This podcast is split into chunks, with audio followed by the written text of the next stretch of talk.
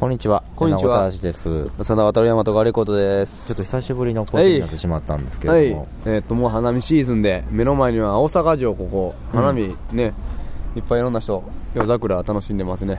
うん、うん。うん。あの、浅田君、はいはい。あの、隙間芸術っていうのと、ん。フワンファン、フワンファンファンファンっていう役とどっちがいい？ファンファンの方かな。あそうですか。うん。そうですか。うん。うんあ何何あえー、嘘嘘。隙間芸術っていう方が言いたい。隙間芸術っていう方がいい。うん。うんうん言いたい言いたい。あ。あ、そうなんや。うん。ああ、なるほど、うんそっか。うん。それやったら、そうしようか。うん。どうしたん？どうしたん？どうしたん？何がなんか楽しいことあんの？えーっと、いやいや、隙間芸術って言うでしょう、僕この後。言うな。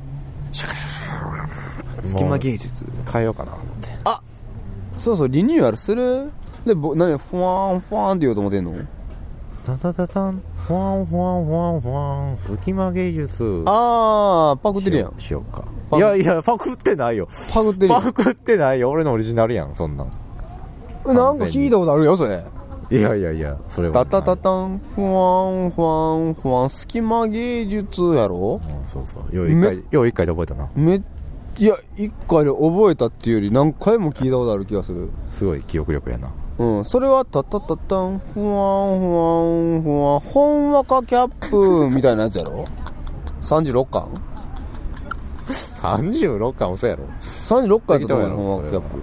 子供がそんなんなあのほんわかしてあかんでオレンジジュースで。そうやな。うん。何でも、ほんわかするとか。何でもほんわかするとかおほほほほ言うて静香ちゃんの笑い方変わっとったやん。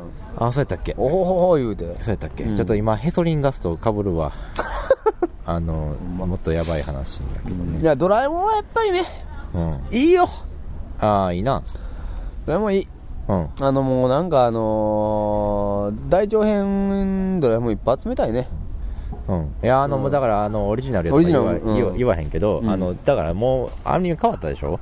変わった。あ、だ前のあれいらんのでしょ？あれもう使ってないんじゃない？見てないから知らんけどえ もう今何パッパッパッパーンとかじゃなくてあんなん言うてんの？まだ。それこそなんかもう今超エレクトロアコースティックな感じになってるとかあのマーカスポップのブチブチブチって音が入った後に、うん。どこでもドアみたいなことになってるとか。なってるやろ。完全になってるやろ。めちゃくちゃやなそれ。きっと。なってると思うから、もういらんでしょあれは。使っていいまあまあそれやったらもうそのパパパパンフワンフワン使ってもええよ。ううん、分かった。僕らがそれ、まあ、使う方向で。うん。あどっちがいい？うんだからえっとほんなら僕はじゃあ頑張って隙間芸術で言うわ。あそうですか。うん。わかりました。ほんじゃあ、うん。えー、っとパパパパン。フワンフワンフワンフワン隙間芸術。遅いな。うん。ちょっと恥ずかしいな。これ。ドラえもんの真似せなあかんっていうのがなんかプレッシすごいプレッシャーやで似てもないのに。あ逆がいい、うんなんかあのフワンフワンの方がやりやすいわ。逆がいい。逆がいい逆がいいうん逆がいいまあ行くで。パパパパン。フワンフワン隙間芸術ええん。ちゃうええんちゃう使えるよこれはこれうん。これはええと思うわ。うん。じゃあこれで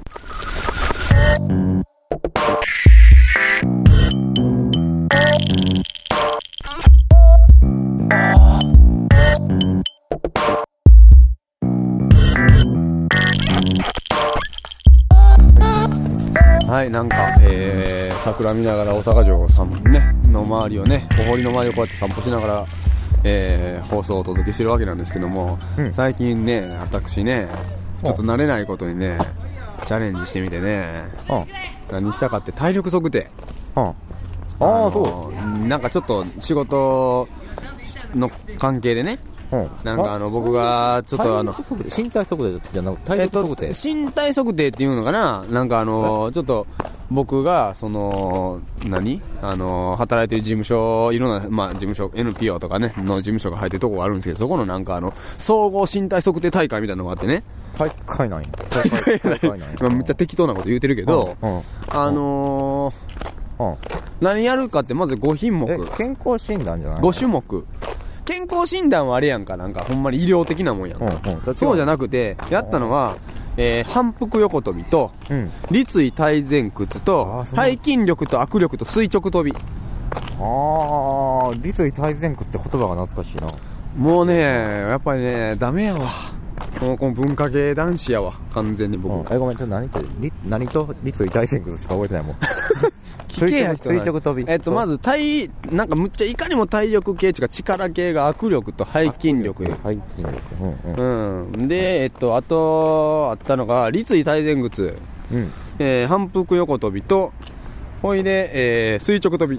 ああうん。もうあのね僕まず反復横跳びはあれ？あのなんかちょっと1分やって休んでうん。脈拍測るとかそういう。そうそうそうそうそう。脈拍測るっていうか あそれあそれはちゃうな。お前それはちゃう。それはあの階段のよじ登るやつやん。バンバンバンあーそう。バンって階段を行ったり来たりするや。つあれは脈拍測るやつ。あれはなかった。あれはない。うん。であのー僕まあめちゃめちゃ体硬いんですよ。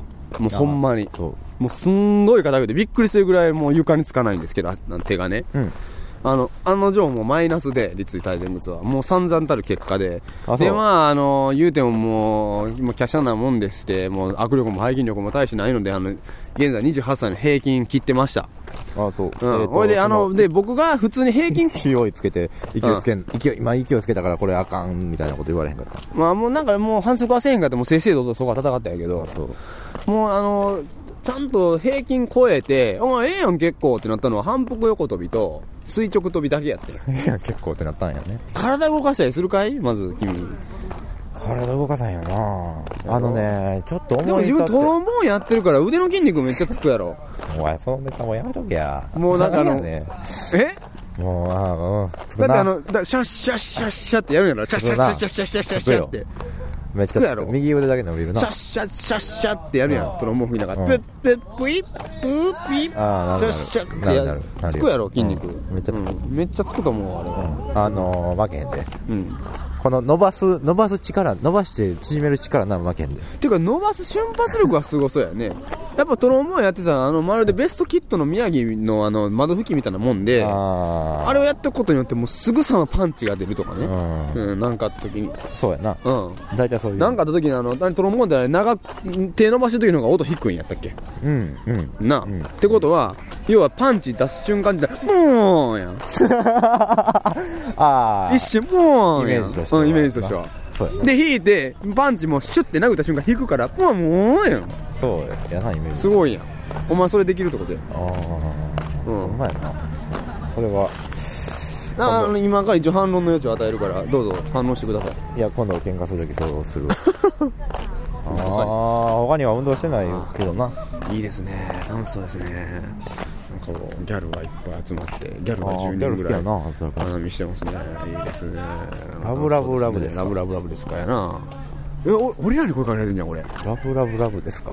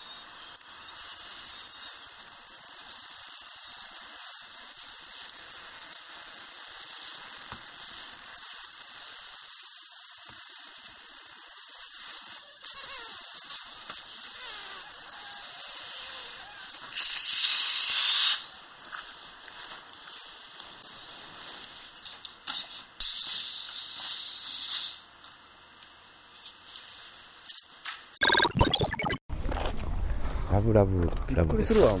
あのー、浅田君昨日違ねってないけど。昨日ね、うん。僕ねうん。あのー、夜中に100均行ったんですよ。100均？100円均一。おおなんかあのあれでダイソーみたいなとこか？そうそうダイソーじゃないんやけど、ダイソー的なところに行って、うん。でも前なんか雨降ってきたで。あお前な。うん。あのねうん。ダイソーちょっとじゃあ雨ちょっとちょっとなんかいやあの屋根あるとこ行った方がいいんじゃんこれ。なそれでその行った曲行った時にきかかってる曲が面白くて、ん行った理由は別にもうすぐ終わってんけど、うん。ずっと聴いててしまって。面白いのいっぱいあってんけど普通にだからちょっとなんか面白くてかっこいいやつとかあってんけど、うん。あのそれあんまり説明できへんから一個あの言えるのがあんねんけど、うん。うん。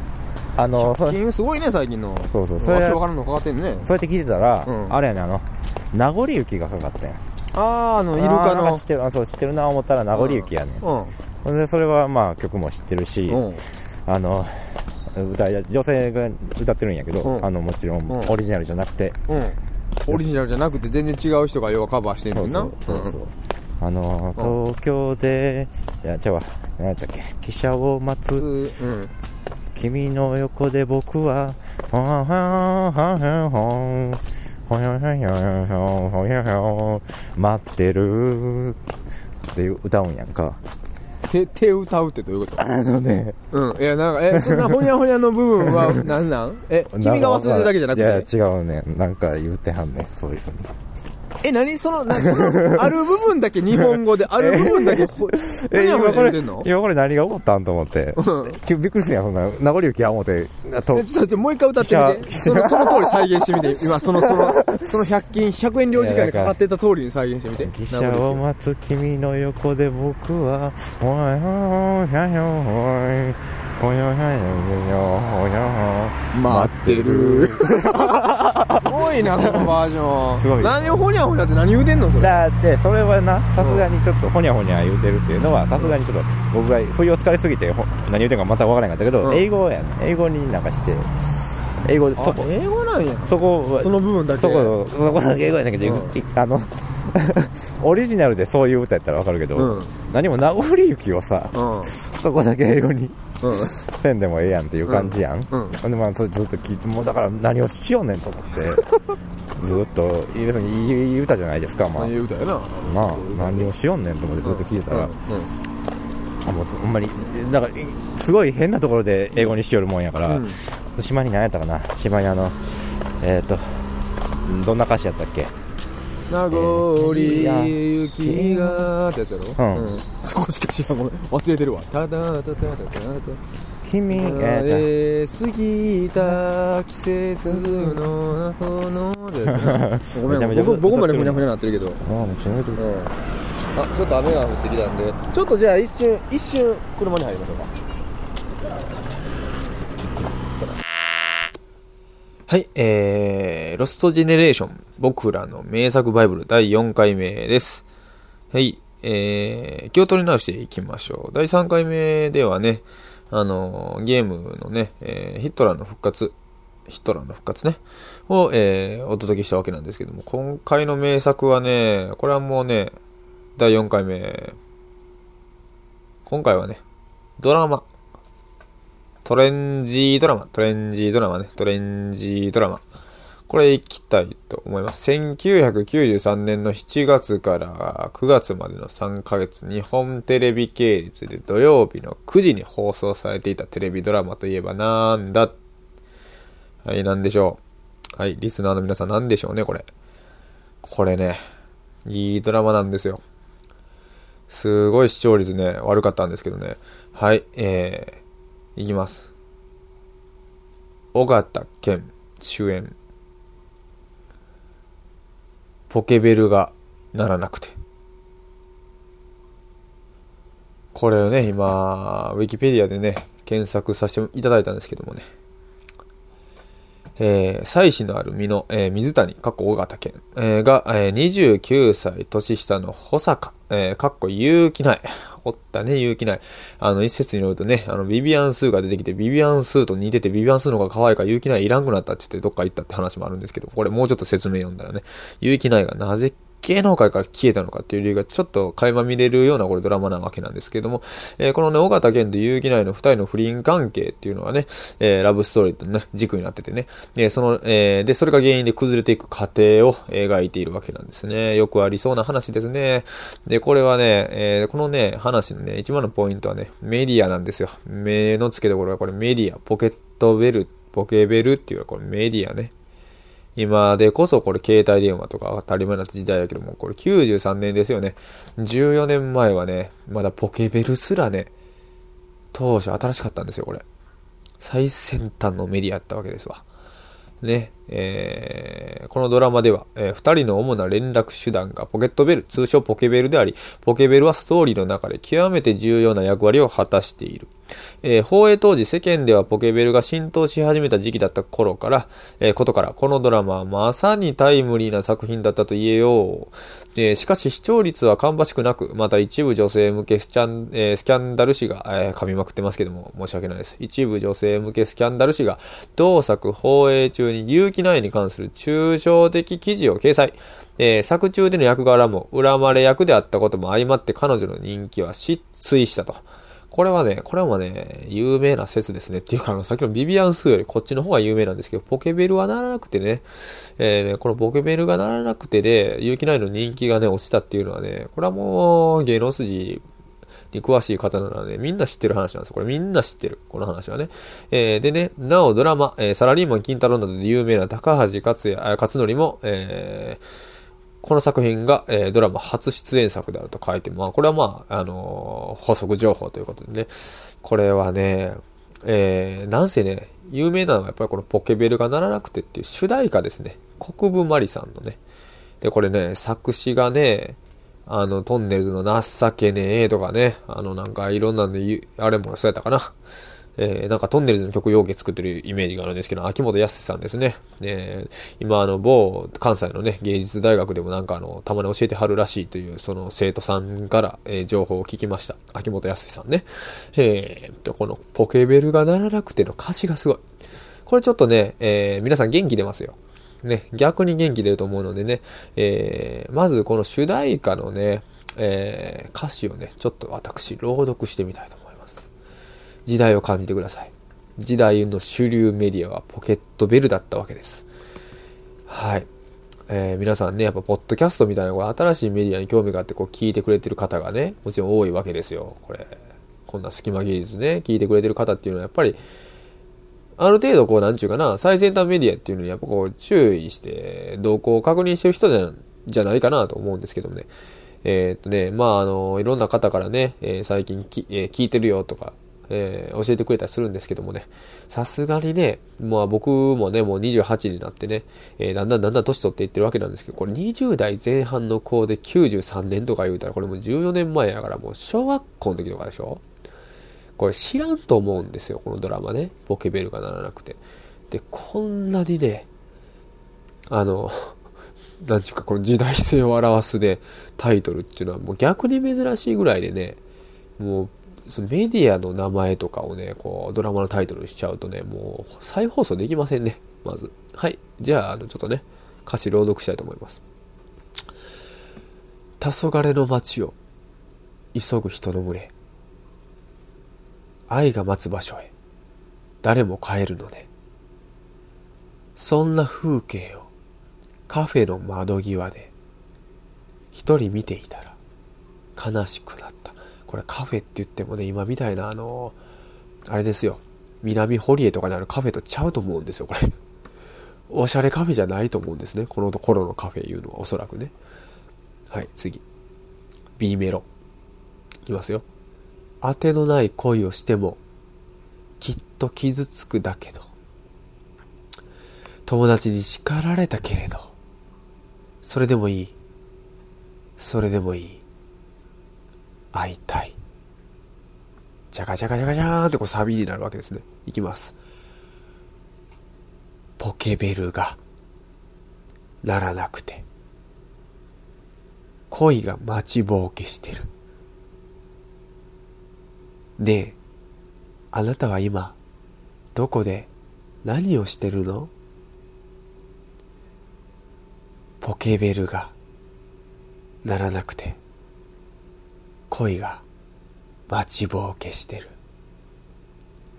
私の方から電話できない。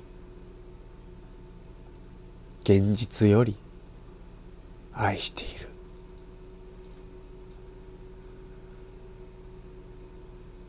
ポケベルが鳴らなくて恋が待ちぼうけですよ。ほにゃほにゃかほにゃほにゃに処理のほにゃほにゃへねポケベルが鳴らなくて声が待ちぼうけ。这有什么可现在跟你什不能这这么真的这种现在この这个跟你と这だと感じのしのすごいですよねやっぱね本当まあ、というわけで、えー、今回、え、第4回目の、えー、ロストジェネレーション僕らの名作バイブルは、えー、93年、えー、日本テレビで、えー、放送されたポケベルが鳴らなくて、えー、トレンジードラマでございました。えー、それではまた次回よろしくお願いします。いや、ほんでね、うん。あのー、しまいにあれ、あれやね、あの、君が去ったホームへ、あ、ホームはええんかとか、なんかそう、ホームは元からかとか、そういう、それ、それ、あの、なんか、勘ぐるよね。いちいち英語に変えてんかっていうけど、でも、もともとそうやったんかな、みたいなな。駅舎なんか、みたいな。そうそうほんま忘れた、みたいな。一人、溶け、なんやったっけ、溶けては、え、落ちては僕ちょっと歌詞覚えてないね。溶ける。うん。スノーフレーク見ていた。面白い、面白いやん、それ。スノーフレークって言うんや。すごいよ、あれ。っていうか、あの、アレンジするところの編集ポイントがおかしいね。なかなかすごいそこに目つけるとか。あれはなかなかそう、なんか聞けたら聞いてほしい。あのね、やっぱね、100均、100均ってね、実は独特な文化を発信してて、うん。あの、ショップ99っていうところもあるでしょあれ100均がわからんけど、まあ99円ですよああ、まあまあ、うん。うん。で、あそこもなんか、なあそこのオリジナルソング流れてて、ああ、えどういうこと？なんか、あショップ99ならでは、あの、いわいわゆるあれじゃないよ。あの、店の名前のなんか、ショップ、なんか、キュッキュッキュッキュッキュッキュッとか、そういうことじゃなくて、キュッキュッキュッキュッ言うてんねショップ、チャチャチャキュッキュッキュッキュッ言うて、あの、言うてる、なんかあの、店、いかにもイメ店のイメージソングみたいなとこでもあると思うけど、そうじゃなくって、そうじゃなくて、その店でしか流らへんポップスみたいな。やつがあんのよ。それも大概変な曲で、なんかあのーもう変やねん。ああ、そそうう。大自慢ブラザーズみたいな曲やねん。頑張れみんなみたいななんか異様なテンションの曲で、ああ、そう。お前たちは本気でなんかあの、死ぬものぐらいで頑張ってきたことはあるかとか言って、うん。なんかようわからん、なんかめっちゃサトシ系の、なんかサトス系の人生の、先輩系の曲で、そんなジョコの曲っていう感じだったんやけど、うん。まあそれはええわ。ショップ休憩置いとこうや。うん。あのね、えっと、チェーン店かどうかわかんないんですけども、大阪市のね、ふあの、福島区にね、JR、まあ、あの、環 JR 環状線の野田駅っていうところの周辺に、うん。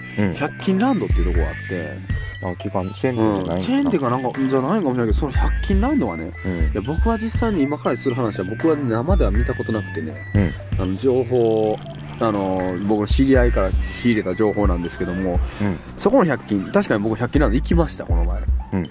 ものすごいでかい100均なんですよ。あそう。何でも100円で売ってて、うん。で、もう、いわゆる100均ストアっていう感じよりも、あ、もうなんか、どっちかっていうとスーパーやね。もうなんか魚とか売ってんねん。肉とか魚とか。それ全部100円やねん。魚は、すごいな。あそう売なんやってて、なん、もうとにかく広い。うん普通にスーパーと変わらへん。えー食料品売ってる。サラダとか、あのさ、あの、野菜とかも売ってるぐらいの勢いやねんけど、あなんか確かにね、ショップ99とか持ってるけど、そんなに広くないけど、そこは100均ランドはスーパー並みに広いんやんか。あ。うん。で、まあ、それはええやん。まあこれなんか、まあそういうで、なんかそれはある。で、なおかつ、ちょっと面白いなと思うのは、ゲーセンが入ってんねん、ちょっとなんか中に。なんかあの、UFO キャッチャーみたいなとかが入ってて、あまあそう変な100均やな。うんまあ100、まだでもや、しまだ許せる。それはまだや。うん。うん。今んとこ現状はそれなんやけど、うんつい2年ぐらい前までもっとすごい事実があったらしくて、そこの店にスペースが。うん。100均、スーパー的、うん。ゲーセンみたいなのもある。うん。プラス、うん。ステージがあってんて。ステージでに毎日弾き語りのコンサートがそこで行われてたんだ。100均ランドで。毎日ステージで、あ弾き語りのコンサートが開かれてて、なおかつ100均ランドやから、うんそこでいちいち MC は、うん今日あそこのコーナーで100円でね、こんなお菓子買ってね、とか、いちいち S- MC で入れるみたいな。客が歌ってんの？客っていうかなんか、その辺の地域のあれじゃう？ギター好きの兄ちゃんとかが来て、うあの、要は地域のあれやろ、開放してんねやろ、地域にその、歌いたい人歌って。あー誰でも来ていいみたいな、うん、で、なんか店長がカントリーとかオールディーズ好きらしくて、結構オールディーズとか、かなりなんかトラディショナルなジャンルのフォ、あの、弾き語りが多かったらしいけど、ああそんなステージ持ってる100均ってないで。それいいなうん。100均っていうかスーパーでもないいなスーパーでもないけど。それはいいな誰でもできる誰でもできる。僕らとかもステージ上がりたかったよね、ぜひ。それはやりたかったね。100均ランドにうん。あのー、それは聞きに行くもんな。聞きに行くね。聞きに行くん行く行く行く。えいや行くよ。俺は俺は行くな。面白いやん。どっちかスーパー俺もな家にスーパー2個同じ距離で2個あるんですよ、うん。どっち行こうかなっていつもなるんやけど、うん。そっちに行くもん。弾き語りやってる方に行くよね。行くな。まず。それ。は行くわ、生で音楽聴けんねんもん。うん。スーパーで。それは行く行く。絶対それはそっち行くよね。うん。なんか出会いがあるかもしれんと思うよね今年はブッキングしてくれる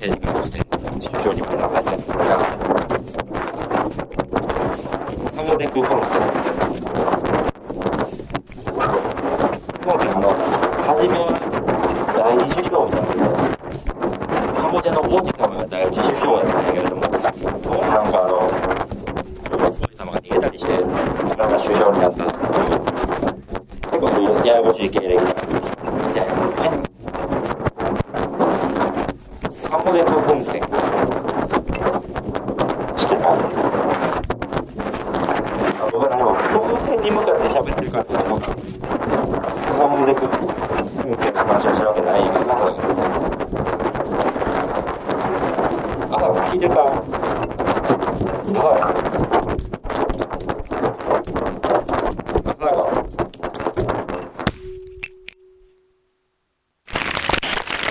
はい、えー、イベント情報のコーナーです。えー、本日、えー、私、えー、大和川レコード浅田より、えー、紹介しますのは、えー、大阪新世界フェスティバルゲートブリッジで行われる5月の23日の、えー、ワークショップイベント。これは名前がかっこいいですね。えー、ポジティブシンキングという名前のワークショップです。これはまあワークショップというか、要は自由、えーフリーセッションの企画で誰でも来て、えーその場でセッションを組んで参加できると。えーいった月1回、えーやってるイベントで、これはあの、え友人の、えミュージシャンの森山太さんが、えー彼はまあ、柿つばたとか、えー、トカとか、えー、トカっていう名前のまあユニットとかいろんな、えーところで活動している、えーギタリストでありサンプラー奏者の、えーミュージシャンなんですけども、えー彼がまあ仕切り人としてですね、えーブリッジのカフェスペースで、えー何が起こっても次へ進む音のポジティブフィーリングフリーセッションと、うん、ポジティビングフリーセッションですね。これポジティビングこれ造語でしょうか、えー聞いたことない言葉ですけども、えーポジティビングフリーセッション企画前進するしかないこや参加自由ということで、えーやっております。5月23日、えー参加料500円。見学無料となっております。新世界、えーフェスティバルゲートブリッジ。こちらまたサイトの方ご覧ください。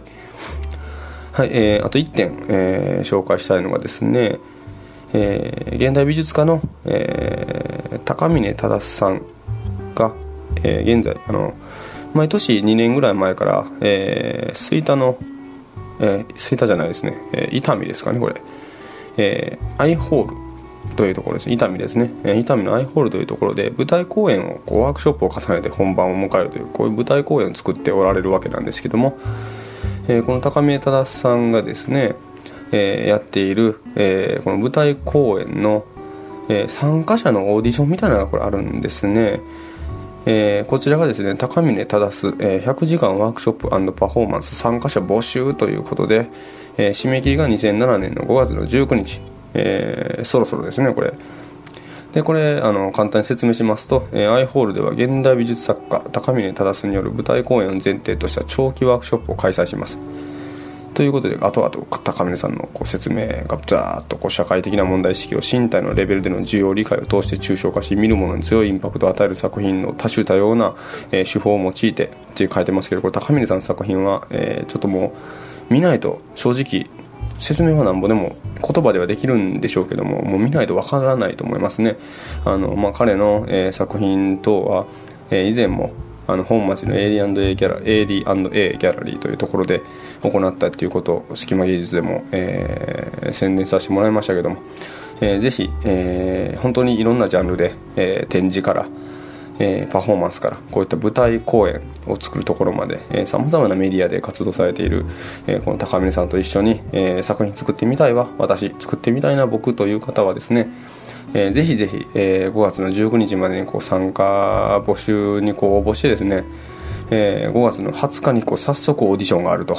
5月の20日の4時から10時オーディション、えー書類選考ありません。応募された方は皆さんお越しくださいということで、えーこれ結構きついですね。3時よりウォームアップ可能ということでこれあの結構、えーっとどれぐらい厳しいんでしょうね。これど何人ぐらい通るんでしょうか。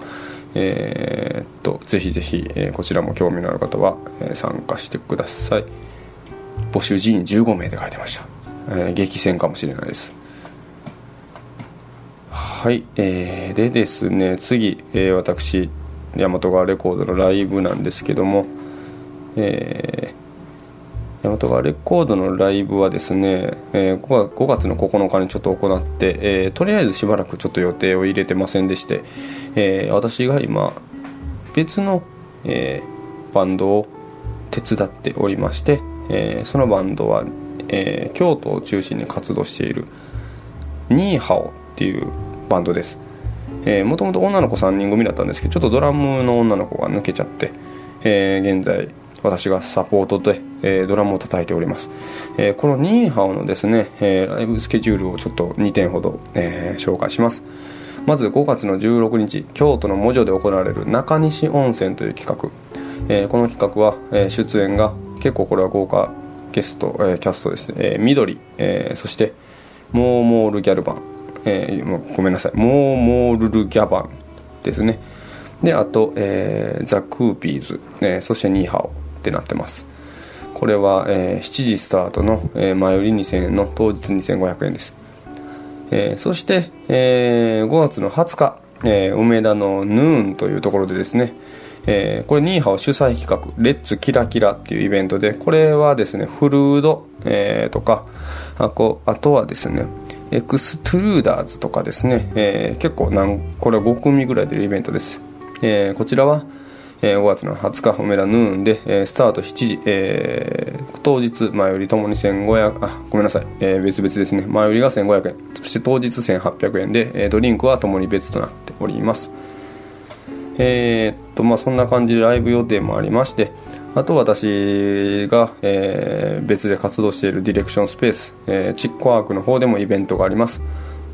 えー5月の19日の土曜日の、えー6時から8時、えー毎月やってますトークサロン企画アークトークコンピレーション。今回はすごい面白いです、えーいろんな場所を紹介したりいろんな人を紹介してるんですけども、えー今回紹介するのは本当に京橋の、えーなかなかこう発見できないようなこう雑居ビルの一角に構えてます、えー古本屋さんメガネ屋さん。の、えープレゼンテーションを行います、えーこちらサイトの方にバッチリ情報載せてますんでぜひぜひ、えーご覧ください。はい。駆け足で、えー真夜中、えーちょっと若干眠い中、えー録音させていただきました。ということで、えー、米子くんじゃあ続きをよろしくお願いします。えー僕の方から紹介したいのは、えーイベント情報ではなくてウェブサイトなんですけれどもニコンってあのカメラのニコンのやっているユニバースケールというサイトを見つけまして、えーこれがちょっと面白かったので紹介したいなと思ったんですけれども、えこれはどういうサイトかというとスケールって言ってますけれどもこのいろんなものの大きさを大きいものからちっちゃいものまで並べてそれがそのまあ基準になる人間の大きさぐらいのところから見ていてどれぐらいの大きさなのかっていうのを一個の画面の中で比較して分かるっていうサイトなんですけれども、えー一番大きいところでは100億光年とかいうこの宇宙全体のスケールから小さいところではナノメートルとか、えーなんやピコメートルとかフェムトメートルとかそういう、えー電子とか陽子とかいうサイズにまで、えーちっちゃくなっていくんですけれどもその間に、えー人間であるとかゾウさんであるとか、えー富士山であるとかうさぎさんであるとかそういうのが出てきてあの大体基準をつけつつ後ろに基準になる枠がずっと出てますんでそれでまあ大体これはああこれぐらいの小ささなんかなーってちょっと分かったような気になるかもしれへんぐらいのサイトなんです。あのねえーっとこれ見てて思ったのはその宇宙のことを本とか読んでて考えてて考えてる時にめっちゃでかいわけじゃないですか。めっちゃでかいっていう説明がされてその1光年だとかいうのがめっちゃで長いとかいう説明があってああそれは1メートルの何倍の何倍の何倍でそれぐらいでかいねんっていう話をされてああなるほどそんなにでかいんやと思って。まあその時はなんかああそんなにでかいんやねって言って納得できるんですよ。あの別に考え方を変えなくていいというかああそうなんやって言って終わるんやけどちっちゃい方の方がなんか普段気になってっていうのがこのサイトを見てちょっとなんでなんか分かったんですけど、あのーこのサイトを見てたらそのメモリが振ってあるんですよ、えー1メートルを基準にしてその10の何乗かっていうのをずつあの、えー10分の1ずつちっちゃい方には10分の1ずつメモリが振ってあるんですけれども1メートル基準やからその10分の1すると1 0センチ。さらに10分の1すると1センチでもう10分の1すると1ミリ。でもうそのあたりでそれからもう10分の1したあたりでもう見えへん世界にすぐなってしまうんですよね。わりかしその普段生活しててもこの1ミリぐらいのところを境目に確かにもうなんや分からなくなるなんや分からない物体になるじゃないですか。あのそういうわりかしちっちゃいものが見えなくなる境目っていうのがわりかし生活の中にあるぐらいのレベルであるからほんで小さい話でいくともうその例えば一番ちっちゃいところである素粒子とかいうここに書いてある分にしてもそのもっと、えーそのメモリで言うと12とか13とか10分の1を繰り返したところなんでもっともっとちっちゃいところの話でなんかその大きい方に関してはねなんかもう山眺めるような気持ちでああでかいねって言ってたらすごいんやけどあの小さい方の方が、えー面白かったんでもし、えー興味ある方は、えーウェブサイトの方からもちろんリンクしておきますしあとはニコンのサイトからとかユニバースケールって検索してもいけると思いますんで一回見てみてください。曲紹介のコーナーです。今日紹介したいのはチャップリンというミュージシャンの曲なんですけれども、えーこの方はこの名義の他にもいろんな名義で活動されている方で、えー最近では DJ100 窓という名義でクラブでの DJ やなんかを中心に活動されているそうです。この方は、えー今関東を中心にバックトゥチルというイベントなどをやってらっしゃって活動されてるんですけれども以前は関西にいらっしゃったこともあってその時は京都のターンテーブルユニットバスラッチに参加されてたりとかいうこともあって、えーノイズインプロクラブなど結構いろいろなところで活動されてる方です。今日紹介したい曲はワンインチパンチレーベルのパーソナルテレメトリーシステムというコンピレーションアルバムがありましてこの中からドランカードドラムという曲をお届けします。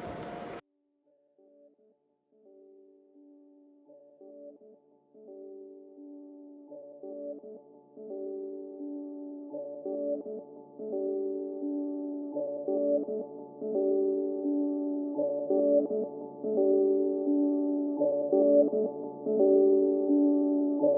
you.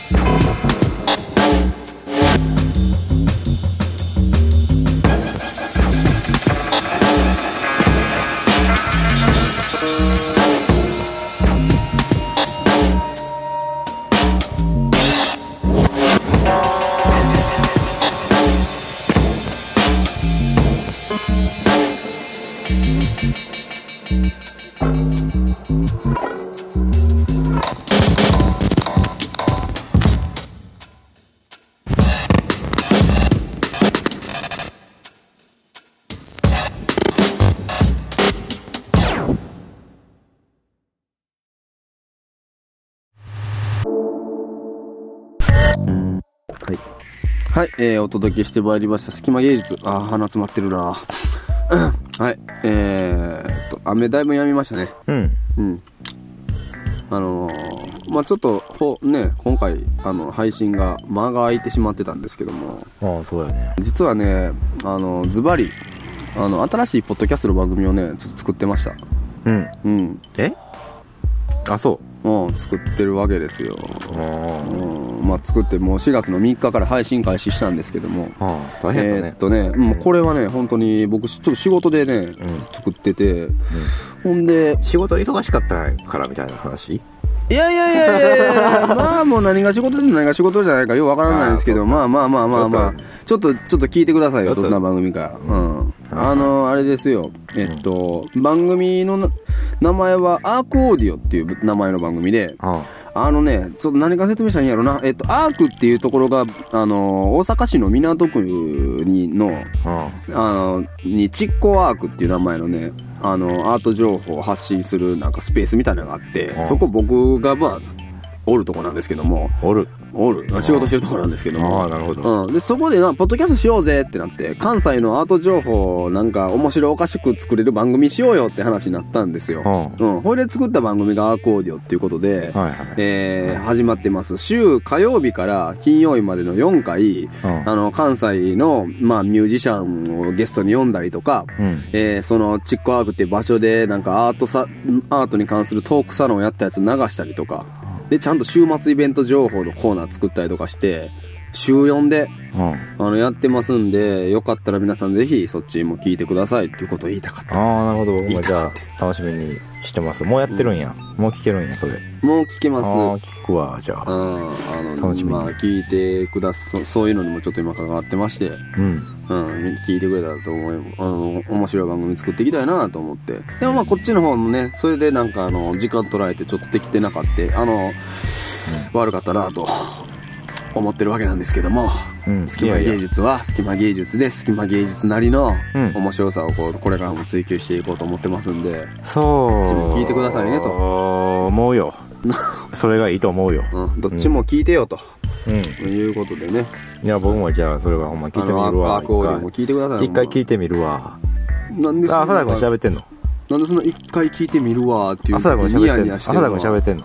僕もたまにたまにちょこちょこあの普通に喋ってますよ。あ、そうなんや。うん。ええ。自分なんか一なんか回 DJ 的に？?DJ 的に喋えらなんか話を DJ 僕の話を聞かないね。いや、DJ 的に喋ってんの。えっ、とそうですよ。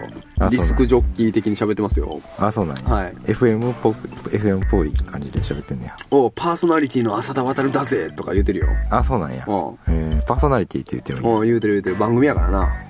番組やからこれは。パーソナリティ。ちゃんとした番組やから。あ、そうですか。はいはい。はい。ななんか、ヨナコさっきからニヤニヤしてるけどね。あの、まあまあ、誰がとは言わんけども、ね。あの、なんか番組聞いてくれたら、なんかこのた、この編集のタッチ誰かと似てるなっていうのが、隙間芸術で聞いてくれてる人だったらわかると思うんでね。ああ、それだから朝田君が作ってるでしょ？いや、僕そんななんかもうそんな技術ないですから、なんかもうそれは、ああ、なんや？ようわからんかもしれないですけども。ようわからん話まあ、あ。の、うん、ようわからん話で、とにかく、えーっと、いい、面白い番組やっていこうと思ってます。うん。はい、えー、っと、今日は、まあ、あの、大阪城の、この、桜がいっぱいな、いっぱいの中の真夜中の方配信でございました。うん。はい、えー、っと、はい、えー、米田氏と、はい、浅田渡でした。じゃあまた次回。隙間芸術では皆さんからの番組に対するメッセージを受け付けておりますメールアドレスはすきまアットマークちょうちょぴん .net すきまの綴りは SUKIMA ちょうちょぴんの綴りは CHOCHOPIN です。またすきま芸術ホームページのメールフォームからも、ね、メッセージを受け付けております。えーサイト URL は http えーコロンスラッシュスラッシュ。スキマドットちょうちょぴん .net です。お待ちしております。